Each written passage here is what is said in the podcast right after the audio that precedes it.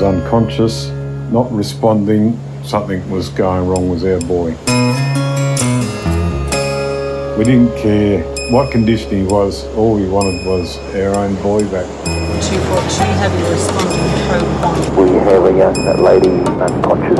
Complex approach 1320. Hi, I'm Lana Mitchell from the Royal Flying Doctor Service, and this is a podcast series about mateship, about life in the bush, and about the role that the Royal Flying Doctor Service plays in servicing rural communities. This is the Flying Doctor Podcast. We don't know how severe a brain damage he'll have, but we'll work as what we've got.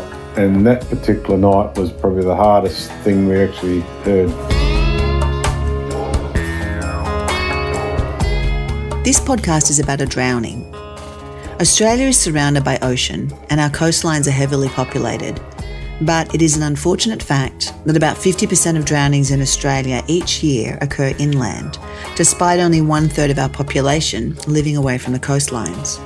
Drownings in dams, creeks, rivers, and gorges unfortunately are just as common as those that occur in backyard pools, in city areas, or on the beach. Morawa is a small township in the wheat belt region of Western Australia, about 400 kilometres north of Perth. It has a small population and a heavy agricultural focus, and it's also the location of a country boarding school. It's at this school a few years back that Chad Sawyer, a year 11 student, 16 years of age, went on a school excursion to the pool with his class. But things didn't go well, and he ended up being dragged from the water, unconscious, not breathing, and with no pulse. Chad's parents, Eddie and Anne, were more than an hour away, and Eddie is here today to tell us what happened that day. G'day, Eddie. Hello. Thanks so much for chatting with me today. Could you tell me a little bit about Xantippe, which is where you own a large property? Yeah, Xantippe is a, a small area of 40 people. It's not a town site as such. It's roughly about 7,000 acres. Um, it's uh, wheat, sheep, and canola and barley mainly. My house used to be a post office at one stage and phone exchange. And so you grew up there? Yes, I grew up there. It, it is the family farm. My dad started there. Mum and dad started there, and uh, I suppose I've been farming for over 30 years there since I've stopped. Does that mean because of your remoteness that you had to, um, that your kids did School of the Air until they got to high school age or homeschooled, or how did that work? Oh, no, no. We, we, we had a school bus run that used to come and pick our kids up in the morning and take it to a little town called Kalannie. Sometimes it might have up to 40 students. That's, that's yeah, 40 students of year, from year one to year six or seven at the time. right. But it's a lovely, lovely community school, lovely place to live. So let's let's talk a little bit about Chad. So Chad went to boarding school and he was in Morawa. Would you tell me about that boarding school and, and how it all worked? Uh, yeah, basically when we uh, had to put our kids from into high school, we couldn't put it in our local high school because it was too far away for a bus run. So the only way we could do it is actually send our kids to boarding school. Morawa was was a country boarding school, which Chad is a country boy, and yeah, it was suited his education more, which he um, thoroughly enjoyed. That's fabulous. Can you tell me what happened on that day at the swimming pool with Chad? It started off as a, a normal working day. Uh, my wife went to Geraldton to visit a friend and I was on the farm getting ready to spread lime on the, the paddocks for the coming season. And then I got a phone call from a parent. Basically, their own child was at the school at a, a swimming carnival. They were concerned that um, there was something wrong with our child, Chad. He was unconscious, not responding, and something was going wrong with our boy. Wow. We didn't know much what was going on because we didn't know what the situation was. We tried to ring the school, but the actual school wasn't at the pool, so they couldn't correspond to us what was actually happening with our boy. It was uh, a lot of worrying, and my wife Anne was we were ringing each other at the time, so didn't know what to do, what was going on. And then eventually we found out our child was in a drowning. Didn't know what to think. Did you learn that from the principal or from those parents? It was basically the p- principal itself got in contact with me, and uh, he was corresponding with us saying that um, they were working on our son, and you're basically unconscious, and and they were doing CPR, and also they were putting using the um, defibrillator. He was pulled out of the pool, unconscious. We were um, naturally quite concerned what was going on. That's horrible. So you were an hour away. I can't imagine what it's like as a parent to be a long distance from a child and getting that sort of news. Did you immediately jump in your car and head straight for the pool? Uh, we did think about doing that, but they were assured us that they had to put Chad on the uh, Flying Doctor plane and flying to Perth. So there was no point rushing uh, one hour north to to not do anything. It was actually better for us to rush to Perth itself, the other direction, and wait wait for our boy to come to hospital.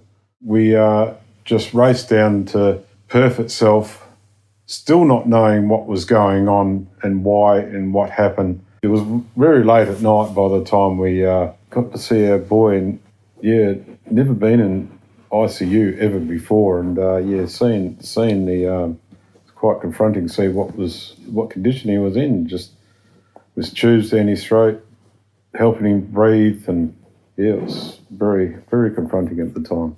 And was he unconscious? Yes, he was. He was. Uh, I, he was unconscious here. I think he was in induced coma couldn't speak to him or, or nothing. Yeah, it's not a, a sight to see a healthy young boy when you last saw him into in ICU in that sort of condition. Yeah. What did the doctors tell you? It didn't actually give us a lot of information first. It was really the second night that we were there that we we found out more information what was going on. The doctors were saying to us he was um, there's a most likely chance that Chad would be have some sort of form of brain damage.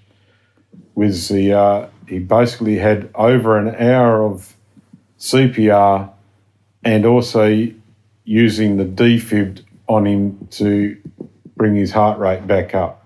The likely chance of him being um, come back as normal was unlikely. He says we don't know how severe a brain damage he'll have, but we'll work as what we've got. And that particular night was probably the hardest thing we actually heard. Yeah, it was just, yeah, it was heart wrenching just hearing hearing that that result. Was the principal in touch with you over that two day period? Were they in touch and did they give you a clearer picture of what had happened at the pool? Yeah, after after a few days, we started getting an idea what was happening. They had a swimming carnival on. My boy wasn't as part of the swimming carnival, but they were jumping in and out of the pool, uh, just playing. So they were just playing away. And then one of the students saw Chad wasn't um, like being normal. And they found him on the side of the pool. He was in the water, but he had his arm leaning against the edge of the pool. And they were saying, Chad, Chad, and he wasn't responding. And what happened was a week before they actually went to the pool, the actual school had a first aid course for the students. And if it wasn't for that, and this particular student that found him, he gave him the pinch in the shoulder, and there was absolutely no response at all. So there was something wrong. And then it was just like the perfect storm is if it wasn't for the student finding finding Chad in, in the condition, the pool manager being there at the same time with first aid training, they pulled Chad out of the pool and started CPR. And so they just kept going with CPR for ages. Also, the lucky thing as well is the ambulance was close by. The pool has got a, um, a hospital right next door, plus the doctor as well. Everything that needed to be there was there to Wow. resuscitate our boy. So there you are at the hospital two days later, and he's still in a bodysuit and so forth, and they're telling you that there's a chance that he's going to have mild or severe brain damage as a consequence of what's happened. Would you tell me what happened with you and Anne that next day when you went back to see him on the third day? It was probably one of the hardest nights we um, ever endure. Just thinking what could be our future with our boy, but basically we just we didn't care what condition he was. All we wanted was our own boy back. We woke up the next morning. My wife Anne, she says she gets up and she says, "I'm going to make myself look beautiful for my boy. I'm going to dress up and he's going to pull through this. And so we went to the hospital, get to the ICU again. The nurse come come towards us before we could get to Chad, and they says he's responding. He's pulled himself out of his own coma, and that was just probably the best news we could ever hear. So we went up up to see him, and he could blink his eyes, and he can move his fingers and squeeze our hand, and it was just a miracle. It was just from hearing the, the worst worst result ever to our boy just coming back back again. He was um, had a tube in his mouth to help him breathing, and he he tried to uh, rip the tube out, and of course he wasn't allowed to, of course. And the uh, doctor says, "Well, if you can breathe on your own and take deep breaths with the tube in, we'll be able to pull the tube out." And here he was. He was just sucking in as much air as he could because he was just breathing in like he just had the strength to uh, start breathing. And he was just, they took the tube out. He wasn't quite with it. it. Like he was, he couldn't remember what was going on, but still remember his mum and dad and, and didn't know what happened and disoriented and confused. Yeah. You had the uh, oxygen reading thing on his finger and he's waving it around with an orange light and he's waving. He says, What's this for?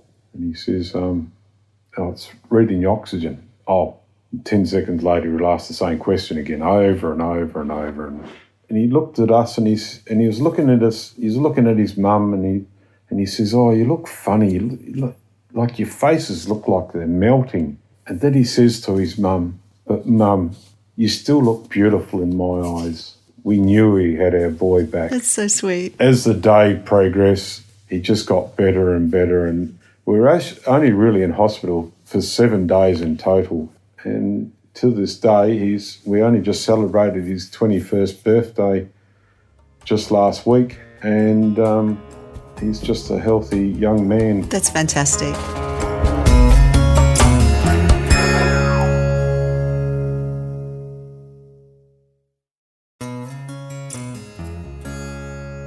As I mentioned earlier, this podcast has been made possible with the support of Isuzu Ute Australia. Having reliable vehicles is imperative in the harsh Australian outback, and Isuzu have provided D-Max Utes and MU-X SUVs to pull seven large RFDS flight simulators as they engage in school, community, and field day activities for the Royal Flying Doctor Service. These simulators are full size planes, minus the wings, and the Isuzu D-Max and MU-X vehicles are a perfect match for the long distance heavy towing demands of these RFDS simulators right across Australia. So keep an eye out for them as they travel around each state, and we would love to see photos and locations on our Flying Doctor podcast community Facebook page when you see them.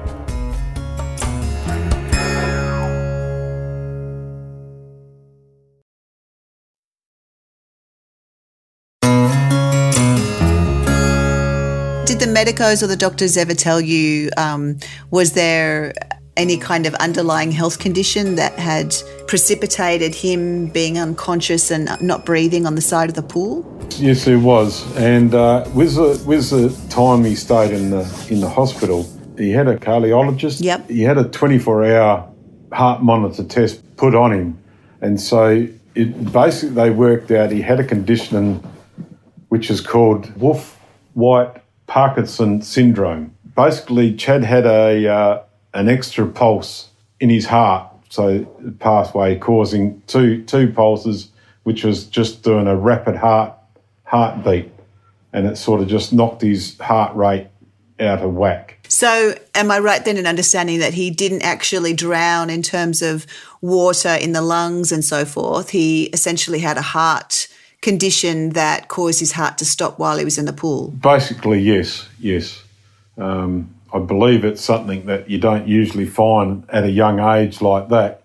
It's uh, generally found when you're older, and uh, it was actually better to find it when you're younger than you are at an older age because um, when you're older, it could be yeah quite quite severe. You know, Chad is really lucky, isn't he? Because in addition to being saved and you know one hour of CPR and and so forth to bring him back, but the fact that that could have happened, he could have ended up with lungs full of water and all sorts of things, or other things could have happened that could have made the outcome so much worse. He's very very lucky boy. He, he always jokes about, uh, he hears the quote, you only live once. And he just laughs at that and says, I've lived twice.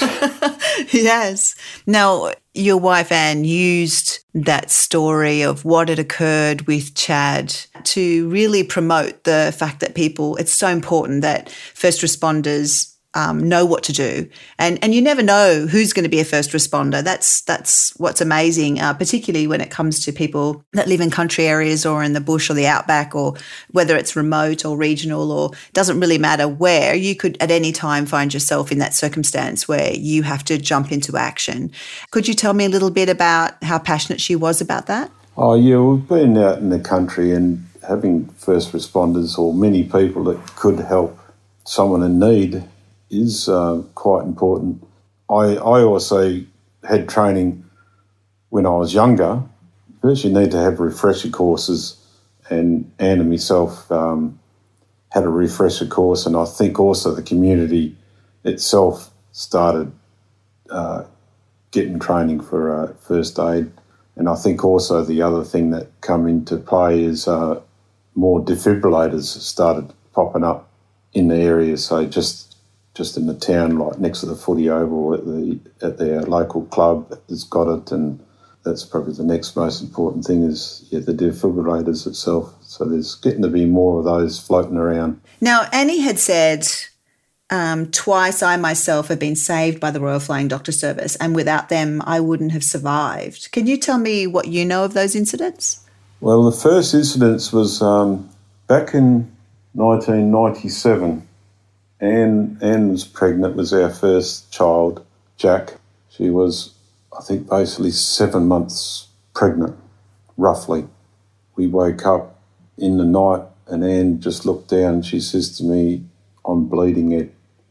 And there was, she pulled up the sheets and there was just a big pool of blood in our bed.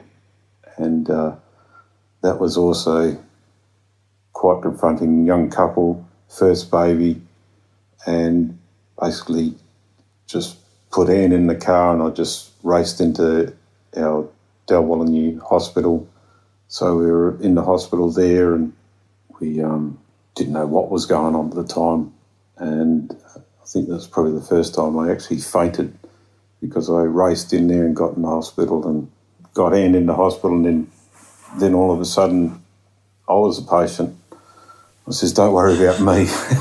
It's the patient. So, so basically, the Royal Flying Doctor got called in and got raced down to Perth, and she was admitted to King Edward Memorial Hospital, which is our where our babies are born, and um, Anne had placenta previa, which is actually the um, placenta falls down or shifts down to the cervix, so the actual to the opening and then starts bleeding from there. And um, yes, Anne was in in hospital for um, for seven weeks. Wow! And uh, she got out of hospital because usually the cervix doesn't move, so she had to stay in hospital, not move from a bed and all that sort of stuff. And for some miracle, she had a scan and says, "Oh, what are you, what are you in here for?" Ma'am, and she says, um, I've got placenta previa. And she says, um, well, your placenta's up high, so it's actually moved. Yeah, so it was a long stint in hospital, and and we had our first baby, Jack, born naturally. That was our first first incident. Was um, the Royal Flying Doctor Service. And what was the what was the next one with Anne? Well, um, Anne had breast cancer, and after getting treatment with um, with radium treatment and chemo, her um, immune system was quite low, and she basically uh, developed a high temperature. And I raced her again to to the hospital, but uh, she was reluctant and stubborn at the time. She reckoned she didn't feel sick, but with a high temperature and all that sort of stuff, we we took her in, and um, basically the Royal Flying Doctor was called again and she was transferred to Charlie Gairdner Hospital. Yeah, she uh, basically had a, an infection. She was probably pretty close of losing her that time, but and I think that was back in 2008. Yeah, the Royal Flying Doctors saved my um, wife there as well.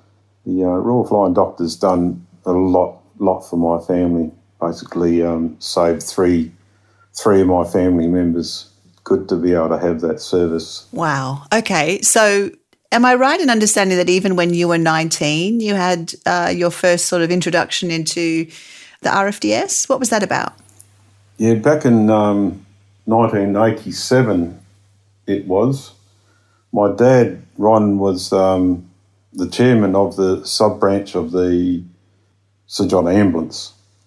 And um, they were having trouble with lighting at night because when they when we had to have the plane in, they had either had to rally people around with cars and just put cars along the runway to to be able to see the runway, or the other thing was is they had tins with hessian bags stuffed in them with diesel or kerosene in it, and light these um, these uh, tins to light up the airstrip at night which wasn't ideal at the time. And the Shire got some funding and, and put some funding in. And I think there was also uh, local mining donations and to put uh, an automatic lighting system at our local uh, runway.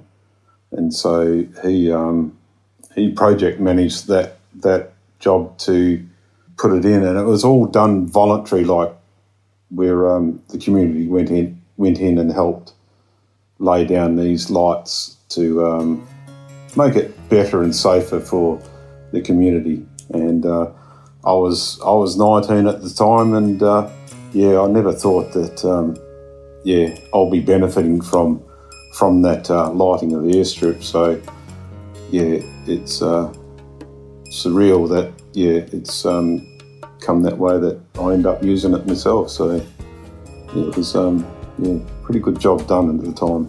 I reckon it was. I reckon it was a brilliant job. Eddie, they say that they breed them tough in the country, and I reckon your family's up there with us.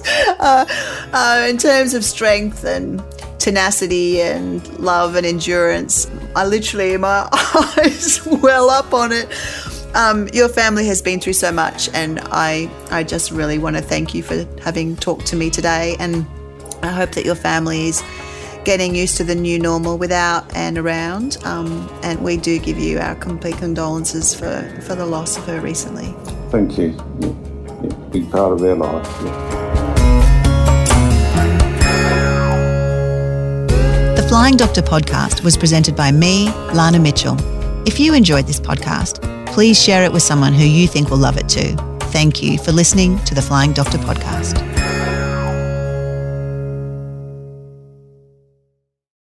Before I head off, I just want to thank one last time our sponsor and major national partner, Isuzu Ute Australia. Isuzu is committed to supporting the communities in which the RFDS operates, and this podcast would not be possible without their support. To learn more, search Isuzu Ute online.